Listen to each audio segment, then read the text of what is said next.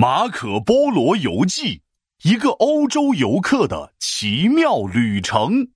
皮大龙，快快快！我问你一件事儿。什么事儿啊？这么着急？不会又想让我帮你买巧克力吃吧？看你把我想的，我除了吃，也在思考，好吗？哟，你又思考啥了？今天在课堂上，老师问我们每个人长大后想做什么。刘子豪说他长大以后想成为旅行家。他说有个是叫什么，哎呀，什么什么什么波罗的旅行家，就是到处旅行，写了一篇游记，然后就出名了。哈哈哈！闹闹，你又闹笑话了。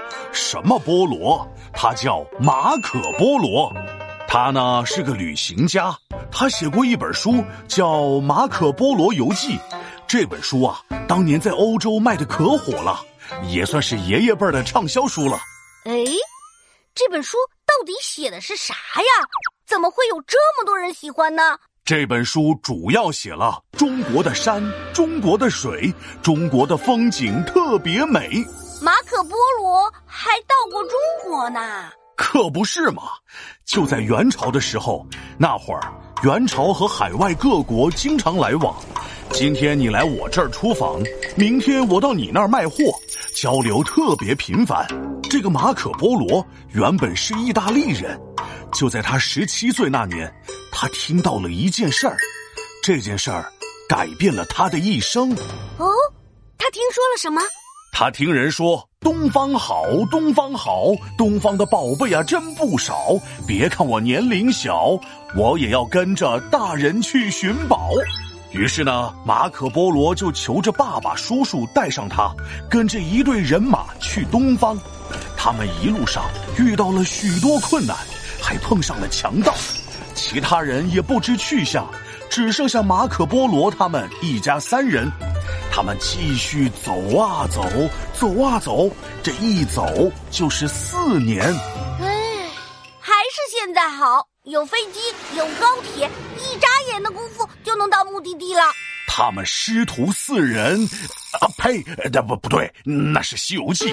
他们三人一路是，你挑着担，我牵着马，迎来日出，送走晚霞。唉，你这还是《西游记》好吗？哎，哎，总而言之，言而总之吧，他们三个人是经历了千难万险呐，终于来到了东方，发现了中国这片神奇美丽的土地。当时的中国正值元朝，马可波罗第一次看到元上都的时候都傻了，城墙规模好宏大，站到上面有点怕。道路交错，车马多，热闹繁荣，像唱歌。估计马可波罗没见过这么大的场面。马可波罗不仅见到了元朝的城市，还见到了元朝的皇帝忽必烈。听马可波罗自己说，他和忽必烈是一见如故，一拍即合，一发不可收拾，还让他当了地方小官。这也太爽了吧！更爽的还在后面呢。马可波罗不仅当了官，还去了中国许多个城市旅游。在游记里说：“扬州美景美如画，苏州人多装不下。要说最爱是杭州，就像天堂好又大。”那这个马可波罗这下算是开了眼界了吧？那可不，马可波罗这一来就在中国待了十七年。十七年之后。马可波罗他们有点想家了，于是只好依依不舍的跟忽必烈告别。回到意大利后，马可波罗在一次战争中被俘，在监狱里的日子那实在是太无聊了，于是把自己的旅行经历讲给了大家听，最终被记录下来，写成了《马可波罗游记》一书。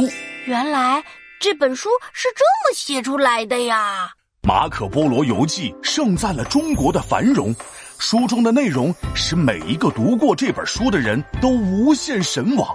这本书也让中国成为了欧洲人心中神奇美丽的国度。从此之后，中国和欧洲的来往更加密切了。听你这么一说，我也很想当一名旅行家。刘子豪当马可波罗，嘿，我当马可芒果，我们俩一起去旅行，然后写一本书叫《菠萝芒果游》，嘿，怎么样？皮大龙敲黑板，历史原来这么简单。马可波罗来自意大利，到中国来玩写游记，在欧洲产生影响力。东方的大国真美丽。